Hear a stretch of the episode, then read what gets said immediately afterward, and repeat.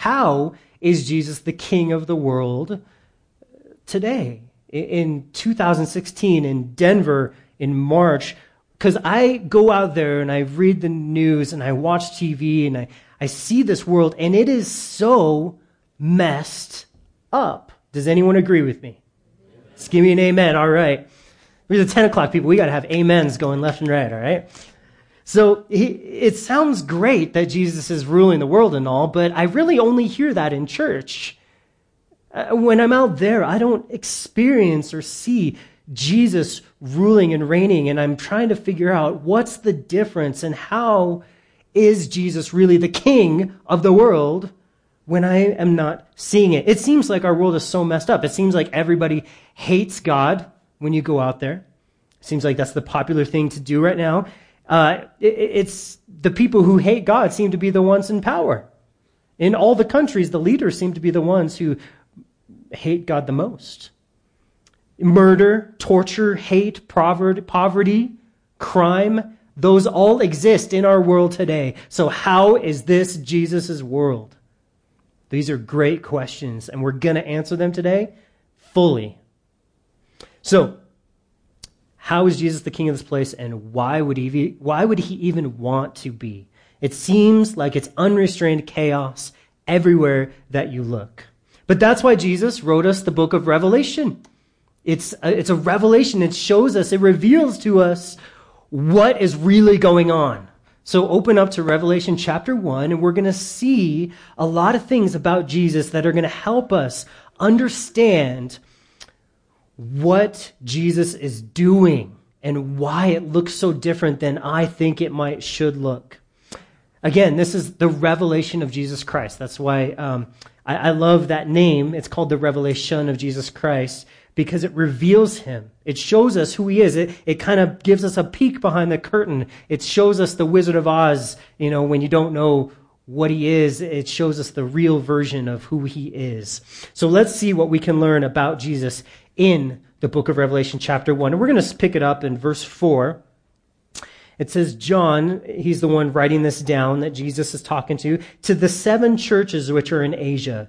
Grace to you and peace from him who was and, and is and is to come, and from the seven spirits who are before his throne, and from Jesus Christ. So those that right there, those are the three parts of the Trinity the Father, the one who was and is and is to come, the spirits, uh, and, and Jesus Christ. The three different parts, all kind of described right there. So it's that unity you see. Now it says, when it says, and from Jesus Christ, it goes on to now describe him and what he is and what's so important for us to know about him right off the bat. Here he says, verse 5, and from Jesus Christ, the faithful witness and the firstborn from the dead and the ruler over the kings of the earth.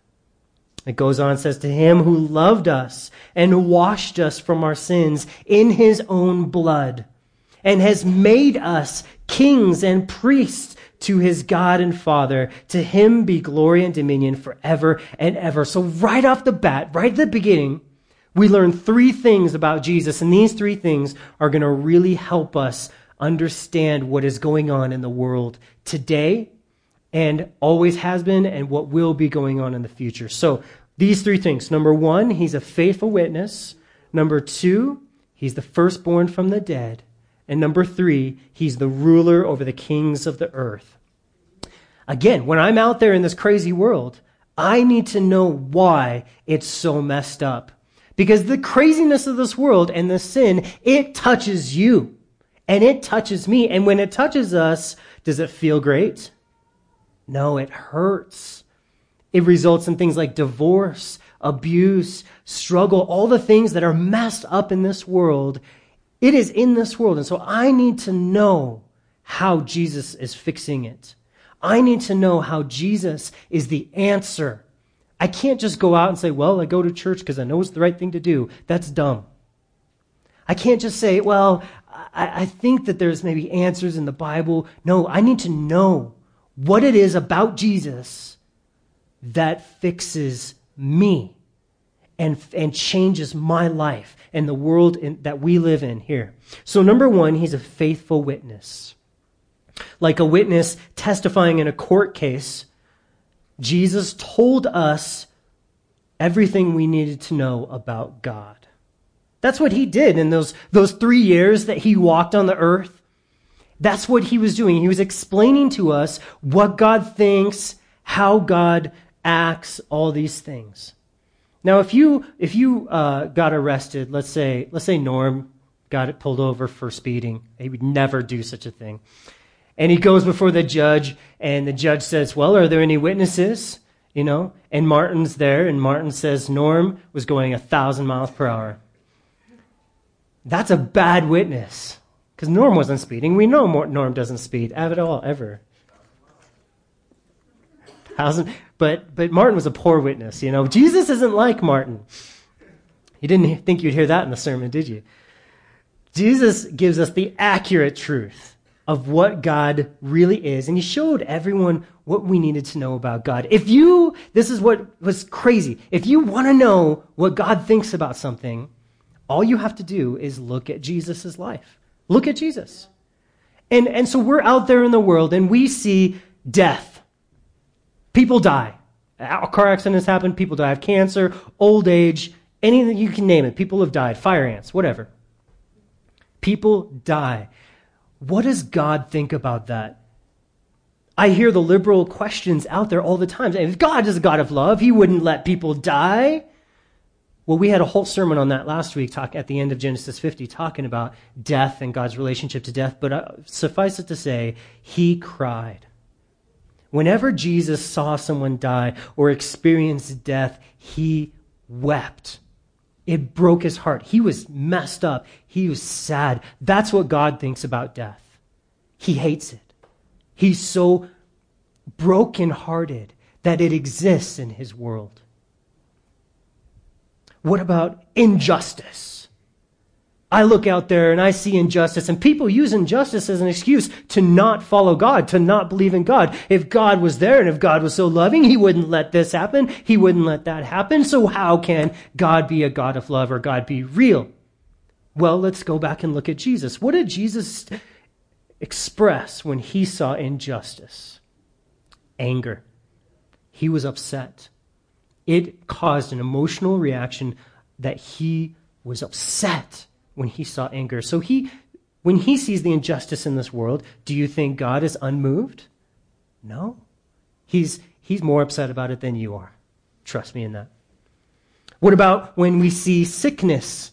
Oh, God's not real because look at all the people that get sick. I mean, if God was real, there would be no diseases. There'd be no viruses or bacteria.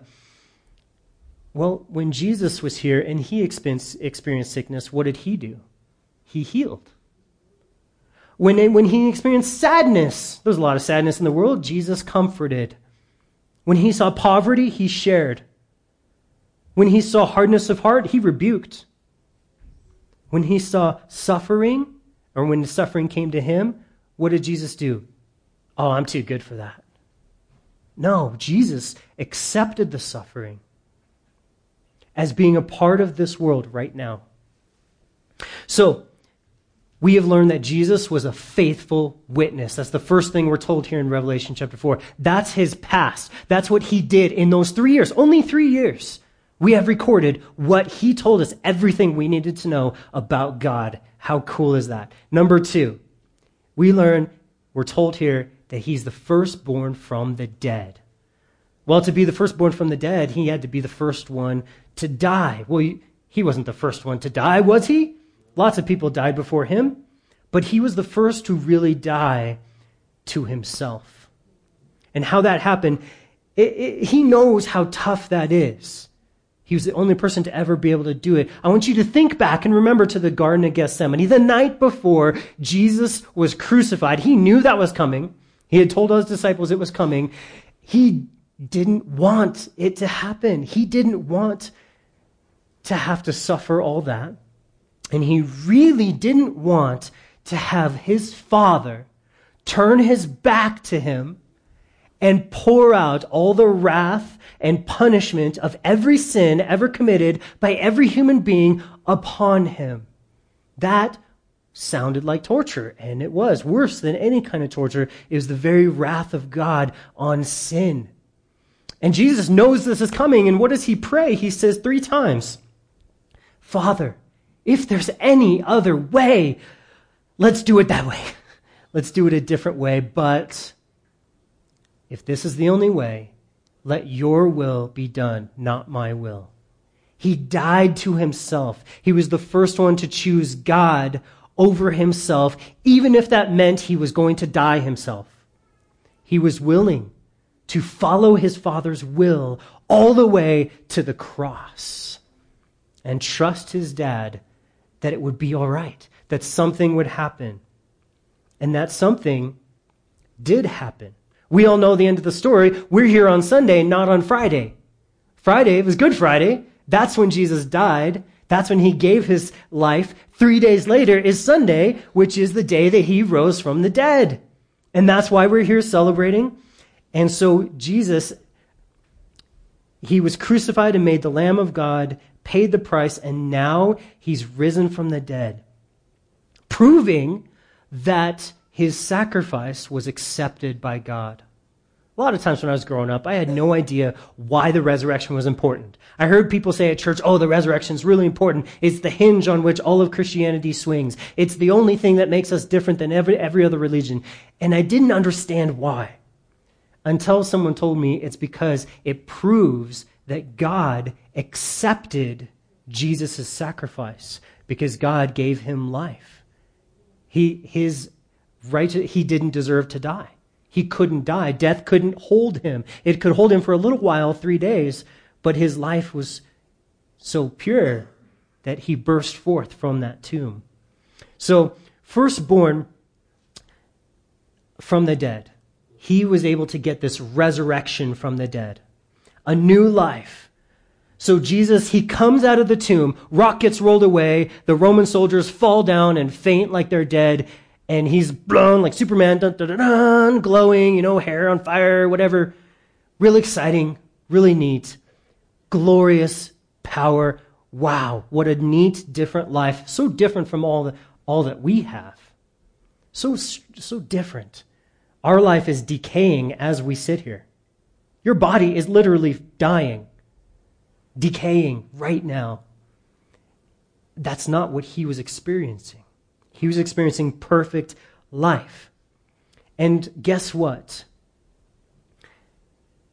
Firstborn from the dead means first in importance. His life is the most important life. His new life, this glorious, bright, shining life, is the pinnacle of all life. And there's nothing better or more glorious than this in all the world. And now a share or a portion of that life is given to you, you, every one of you, who would believe and ask Jesus for his life. He, he says, I will take your old decaying life that's in your heart just as a disease, and I will pour in pure new life into you. And that's what it means that Jesus is the firstborn from the dead. His new life flows into us when we believe. When we've asked him to forgive us, now he says, I wash you clean and I pour in a new life. That's why we have juice with communion. The bread is easy to understand, broken body, broken Jesus dying on the cross. But the, the juice is something that's poured into us that we drink. It's like his life, his new life, the glorious life being poured into our hearts. So now we get to the third one, which is, is the ruler over the kings of the earth, which is really the point of what we're talking about today. So we've looked at what he did during his life, which he was a faithful witness. That was the first one. The second one is we, is we looked at what he did during his death and resurrection. It means he was the firstborn from the dead. A new life rising up. And now we get to see what he has been doing since then. So that was 2,000 years ago. That's a long time. And for those past 2,000 years, a lot of people think Jesus has been up in heaven playing a harp. But that's not true. What the Bible says is he has been ruling over the kings of the earth. Now, if you were a teacher, anyone in here teachers? Yeah, there you go. And you were to give Jesus a grade, an A or a B or a C uh, uh, for his performance on ruling the world, what grade would you give him? Just think about it. Man, well, you know, the whole um, Black Plague thing, I'll kind of mark him down one for that. You know, Hitler, all right, going to bring him down a grade, grade letter for that. What grade would you give him? Well, with our mind, it's hard. It's hard to know. And let's consider a few things, a few questions before we submit that final grade, okay? First, let's ask how does Jesus rule the world? And what are his purposes in ruling the world? What is he trying to accomplish? And why does it look so chaotic if he is really ruling the world? If he's this God of love and so powerful, why does the world around me look so awful? So strange. And why do I need to know any of this anyway? So we're going to think about those questions. First, what we say is that what we learn from the Bible is that Jesus decides who becomes king in every country in this world. Did you know that? He decides who wins elections. He decides who overthrows who. Now, what came into your mind is exactly what came into my mind is but many, if not most of those kings are evil. These presidents are dictators and horrible men. How could Jesus do that? How could he allow people to just overthrow and murder and what is going on here? In the Bible, there's a couple verses that help us to understand this. Daniel chapter 2 verse 20, uh, 21 says, God changes times and seasons. He removes kings and sets up kings. And when Jesus links that together in Matthew 28, at the end of Matthew, he says, All authority in heaven and earth has been given to me.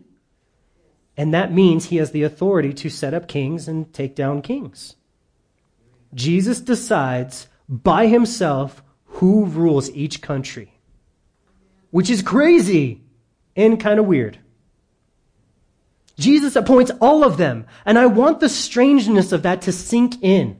Like a guitar that's out of tune and you hear it and it's just like, oh, and the dissonance just kind of goes in the air. I want this to sink in. Jesus set up Obama and Bush and Clinton and Nixon all the way back and every other king in every other place. He decided that they would be there at that time. What is going on here? How can we possibly understand this? Well, here I want to take pause and I want to read Romans 11:33.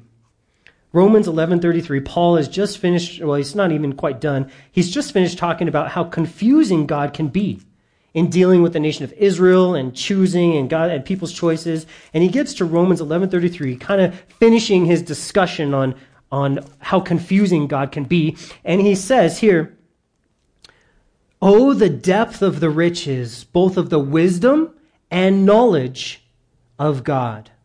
How unsearchable are his judgments and his ways past finding out. He's saying we might not be able to understand why he does the things he does, but he is smarter than you. He's smarter than all of you added together multiplied by infinity. He is still smarter. And Paul says, I'm trying to explain it to you guys, but really, you kind of have to understand that he's God and he's super smart and he knows what he's doing. So, we can look at the world around us and we know all these kings or presidents, whatever you want to call them, we'll call them kings, they do not honor God, right? You guys agree? They are crazy and they're not doing the right things all the time. That goes without saying. But then why would God put them in power? Because Jesus likes a challenge? I don't know, maybe. I think it's because he's bought an engagement ring before. Who's bought an engagement ring recently? You, oh, there you go. All right. In the past couple years, okay. Maybe some of you are going to do it soon. Who knows? I didn't look at anyone right there. Anyway, uh, when you go to engagement ring shopping, they show you this big crystal, but they, what do they put it on when they show you the, the beautiful crystal? They put it on that black velvet pillow, right? And you're always like, ooh, soft. But it's really black. And then they shine these really bright lights on it, like super intense lights. And those lights shine into the diamond, and the diamond sparkles, and you see the beauty of it. And the black backdrop doesn't take away from the diamond. In fact, it just helps you see the beauty of the diamond more, right? They're trying to sell these diamonds. They know what they're doing. They're making the diamond look good. I think that is what is going on with all the nations in the world. The evil countries, the evil rulers are like the black, dark background. That when you look at Jesus compared to them, with the backdrop of the evil of this world, Jesus stands out as pure and beautiful and glorious in comparison. Pop quiz. What country has the most amount of Christians? China is the right answer. China has more Christians, just number, than any country in the world. And tell me, those of you Chinese experts, what is their official policy towards Christianity? It's stinking illegal. Not even allowed. I mean, they have a state church that's a complete joke. But the real church is illegal. You are not, you are persecuted in China. So how, pray tell, do they have the largest amount of Christians of any country in the world? They are sending missionaries to Muslim countries. They are training, they know they're going to die and be killed, but they are learning Muslim languages so that they can go and die for the Lord in other countries. They said, stop sending us missionaries, America. Please stop. You're white and you stand out really, really bad. Secondly, we studying the Bible just fine and we're doing great. Please, we will send you missionaries. Show you how to love. Show, teach you guys some stuff. It's pretty awesome, right? So how could this happen? Bad governments and bad rulers can't keep Christianity from spreading. In fact, they encourage it. How does that happen? Well, China, one of the darkest governments, you know, they literally make it illegal and persecute all Christians, but they, all they're doing is making the, the light of the gospel shine brighter and Jesus looks more glorious to the people. And the people see it so clearly. The darkness surrounds them and infects everything they know. And so when they see the light and someone says Jesus is pure and he's love, their hearts respond. And one out of, well, almost two out of every 10 people in China are Christians, which is over 200 million people in China are Christians. They see murder, torture, hate, poverty and crime and lust and sin all around them in the world, and yet they're turning to Christ all the time. How does that make sense? When someone shines the true light into the land of the people, the world, people respond because of the darkness that's all around them. So Jesus picked the leaders of China and every other country for the express purpose that his church can grow. Not be safe. Many Christians have been killed, but grow. Not be rich, but grow. And not be comfortable, but grow. So Jesus decides who becomes leaders. Secondly, Jesus decides what those leaders can do and what they can't do. He, he decides what their limits are. Sometimes he holds leaders back from doing evil. That's happened many times. And we don't really know when that's happened, but we know in the Bible that with Abimelech, when Abraham went to the, the Abimelech, the, the king of the Philistines, and he said, Here's my wife, Sarah. She's not really my wife. She's my sister. Shh, I didn't tell you she was my wife. She's my sister. You can take her as your wife. And Abimelech was like, All right, I'll take her as my wife. And Abraham is just a total idiot goober. So he does this, and God protects Sarah and gives Abimelech a dream to stop him from touching her, and he did.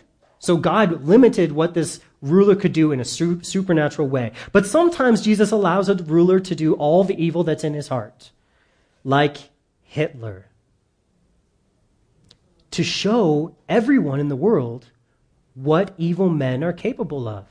This is what life without me is, Jesus says. Do you like it? Do you want more of that? Then rebel against me. Don't go to church. Don't read your Bibles. Don't pray. That's where it ends. Hitler. Hate, racism, uh, everything that's evil bound up in a man right there. That's why we must turn to Jesus and submit to him, surrender to him. Also, he's working out international events to, to uh, fulfill prophecy. You know, Hitler, if he wouldn't have done all that he did, then the UN would have never made their re- resolution in 1948 to give Israel back their homeland, which fulfilled uh, Ezekiel chapter 37. So he worked all those things out so that prophecy could be fulfilled. Anything that happens in the world, we should be looking at it and saying, What is God doing with his kingdom? How could I be involved in praying for his kingdom to grow? Third, Jesus decides that he wants people from every different country. In other words, Jesus claims citizens from every country. This is really cool. In Matthew 28, he says, All authority in heaven and earth has been given to me. Therefore, go and make disciples of all nations. Every country, Jesus says, I'm taking people for me. And I have the right to. He's saying that he is the ruler of all the countries of the world, all the kings of the earth, meaning that he can take their citizens to be his own, whoever he wants and whoever wants to be. You have the right to leave your country and join God's country, no matter what country you're in, he says.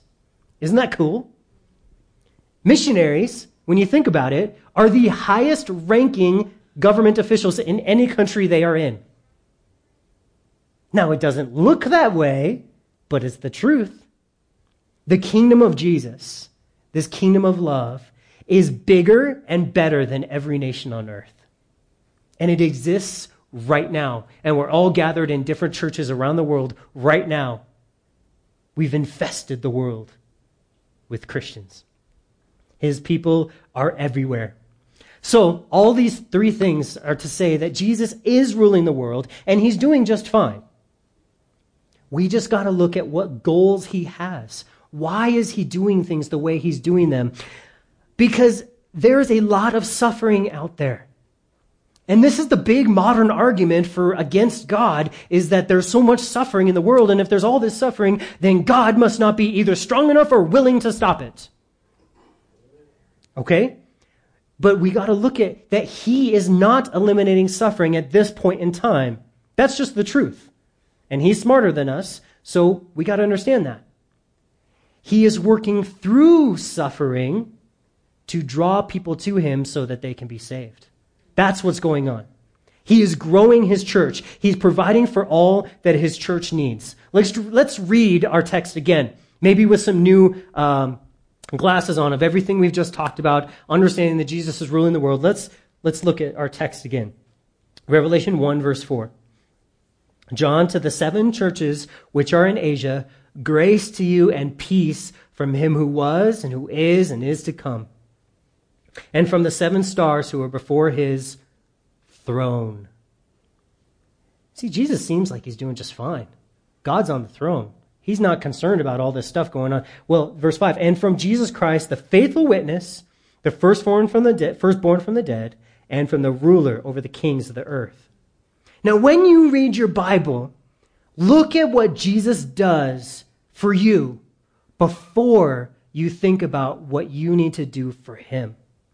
I know a lot of you go to church and you're like, all right, I got to do something. Sunday, I got to go to church. Got to do this for God. Oh, boy, I should give up some stuff for Lent. Got to do something for God.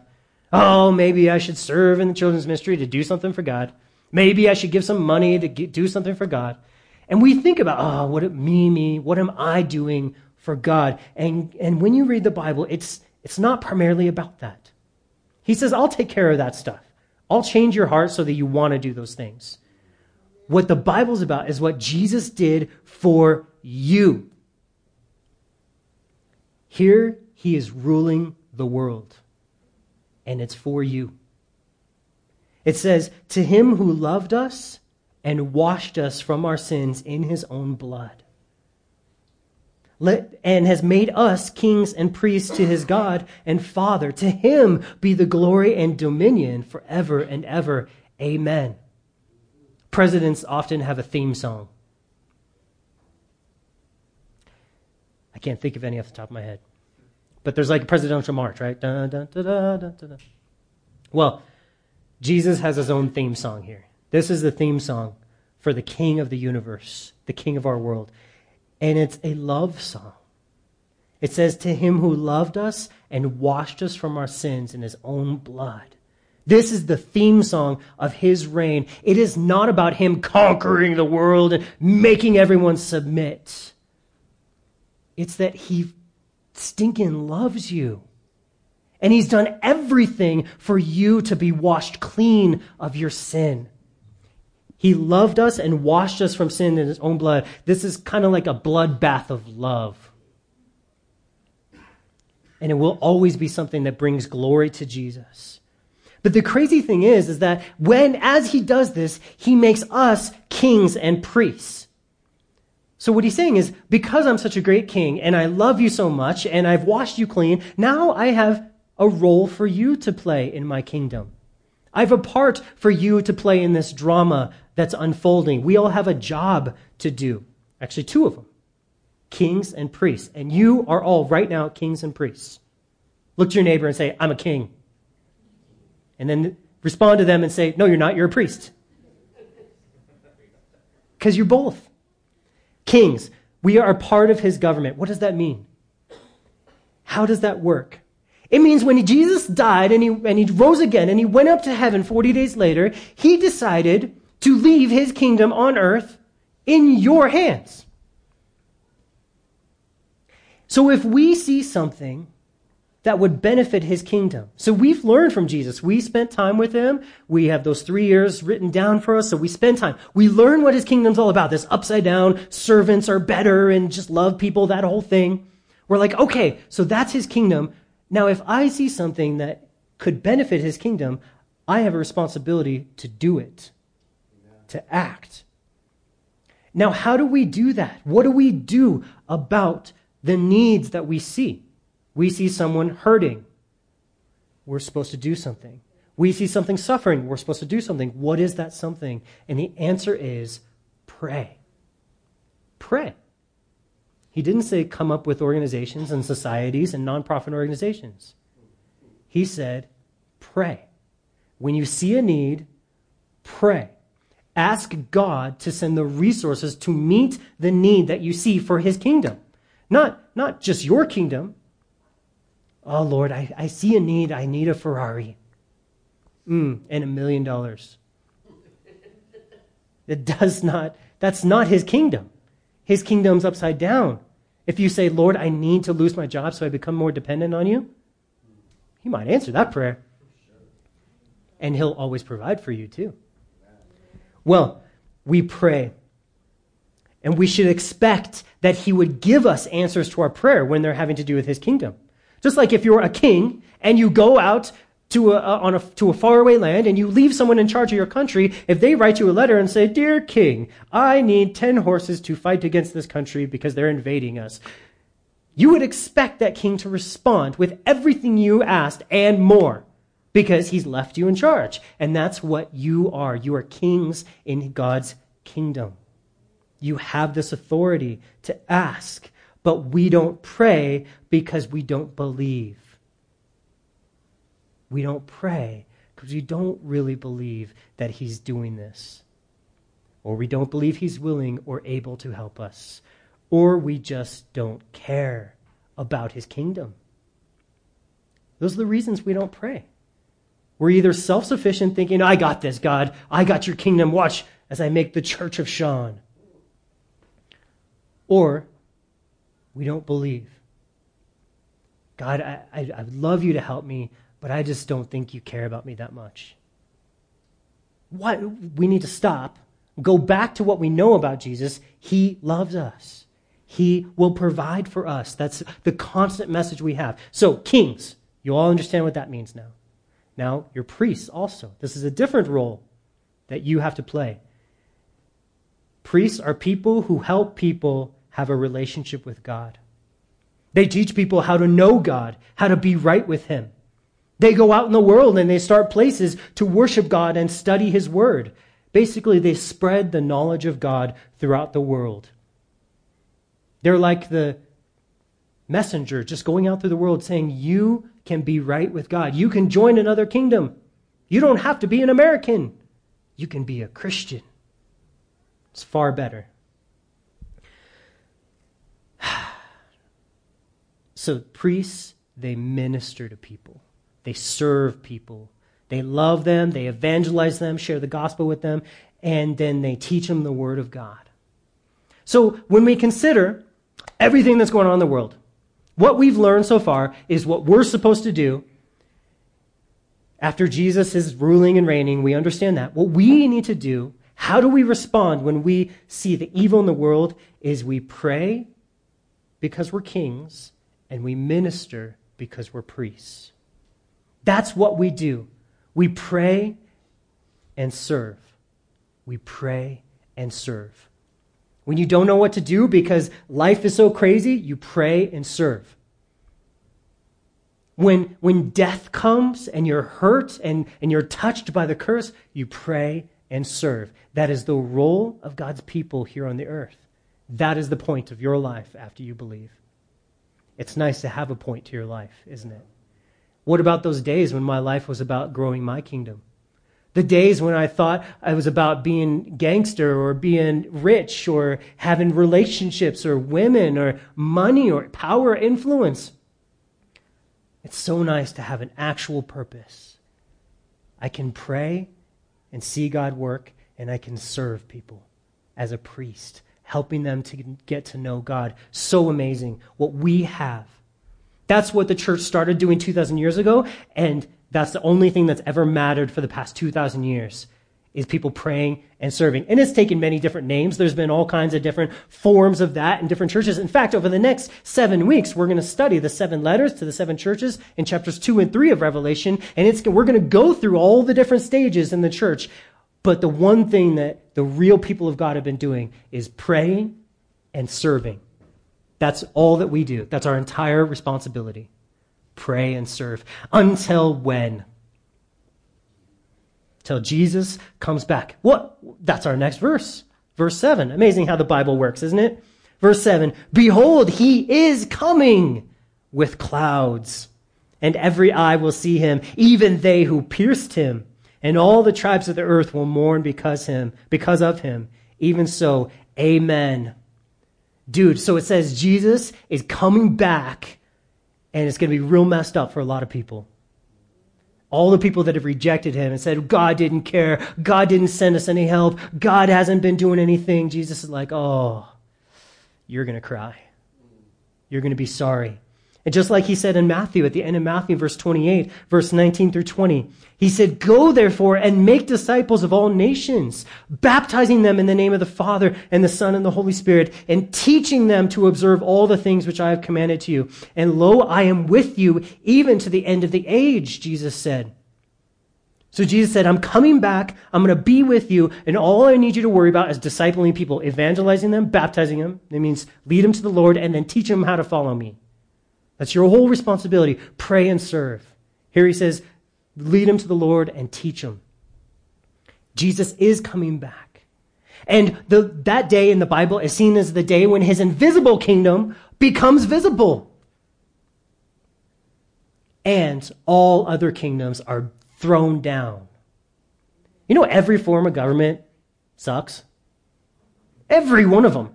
They all are terrible. Every government in this world is messed up because they're trying to govern sinners, and sinners don't want to be government. They rebel against the perfect form of government, God, and you think that democracy works or communism or whatever government you have? None of them work because we're sinners and we're rebelling. And so, Jesus, when he comes, all the kingdoms of the earth are thrown down. They will even try to resist his power. They'll try to go to war with Jesus, but he's going to overcome them. They're just going to kind of vanish away, just like the Roman soldiers fell back when Jesus rose from the dead. Remember, the stone rolls away, and the Roman soldiers see this angel in the light, and blah, they fall back dead. People get to choose what side they're on for now. What side are you going to choose? Have you surrendered to Jesus as your king? Because right now it's optional. And the world is so messed up because a lot of people have said, no, I don't want to serve Jesus my king. I want to do what I want to do. And what I want to do is sin and hurt people. And so that's why the world is so messed up. And Jesus is like, okay, you got some time. And in that time, I'm going to love you and I'm going to send my church to witness to you and to share the good news with you. But that time isn't forever. And when I come back, it'll be with clouds. That means trouble. And you guys are going to mourn and you're going to wish that you had chosen me to be your king. He is the king that defeated death with his love, as we saw in that video. Isn't that the kind of king you want to serve? Not a king that, that taxes you to death. Yeah, he does ask you to serve him, but he actually enables you to serve him. He's not like the kings of this world. He never wants to suck the life out of you or suck the resources from you. He only desires to pour out his own life and his own resources into you. He says, anytime you need anything, just ask me and it'll flow right from me into your life. That is an awesome king to follow. But he needs empty cups to fill. And that's where you have the choice today to decide I'm going to repent. I'm going to empty out my cup of my ideas of my life. I'm going to, my, my visions, my goals, my idea of what I should do with my life, I empty it out and I just say, I'm empty. I got nothing, God. So would you fill me with your spirit? And that's what that is. You don't have to wait until the day he comes with the clouds to see him on the day will you'll mourn, you can see him today. He's perfectly real in this place. He's sitting right over there. How? In that bread and that juice, we have a perfect image of who he is. We can't see him in his physical body right now because he's up in heaven. But he says, Don't worry about it. I took care of it. All you have to do is eat some bread and remember what I did for you on the cross. As you chew it and you break the bread, remember my body's broken for you. That's what you do. And then as you drink the cup of juice, remember that my life is poured into you. Remember me. It's me. It is me. It's not magic. This doesn't become an actual body in your. It's Him spiritually living and alive and real in our life. We can see his new, victorious, reigning life as we believe, take communion as an act of believing. It's cool, it works. So, Jesus is ruling all the kingdoms, kingdoms of the world. Will we make the choice to let him also rule the most rebellious kingdom of all the world? Our hearts.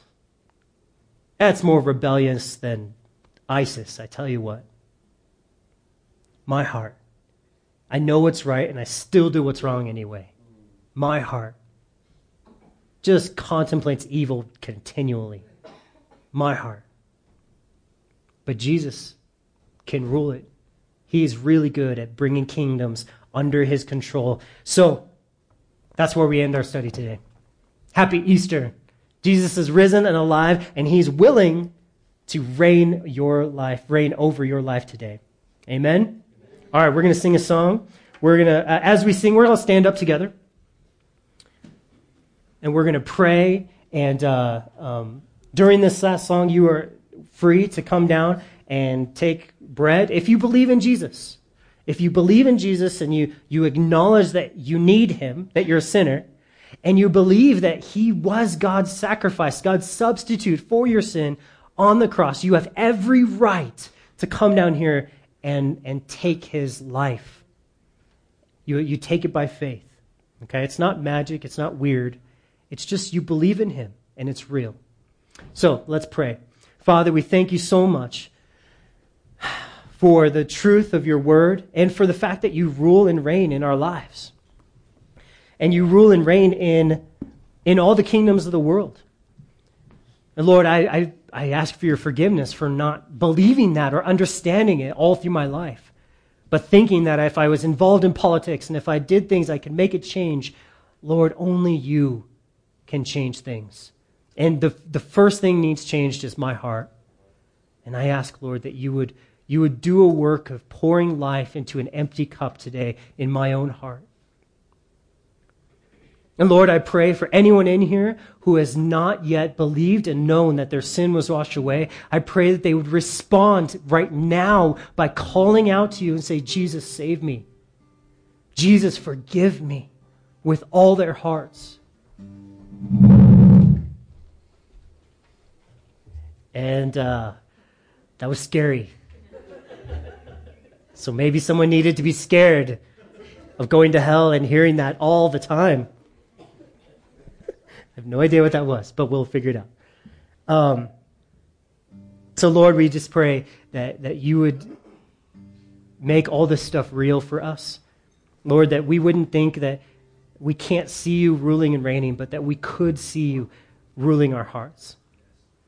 Jesus, I thank you so much for uh, all the servants who've been here extra long today and all the people who got up early to, to serve us and love us. Lord, we thank you so much for um, dying for the, on the cross for our sins. We give you praise, honor, and glory. I pray for those who are sick right now. I pray for Maureen, who's really not feeling well, and for Ria, and uh, ask that you would be with them and that we would be able to reach out and love them. And Lord, that you would help them to heal. We know you're a great healer, and uh, we trust you, Lord. When our lives are, are awful, when we suffer, Lord, I pray you'd help us to trust you Lord, to give control of our lives over to you and stop trying to control things ourselves. Lord, we want to honor you. We thank you so much for this celebration of your new life, and, and we ask that you would put it in us. In your name, amen.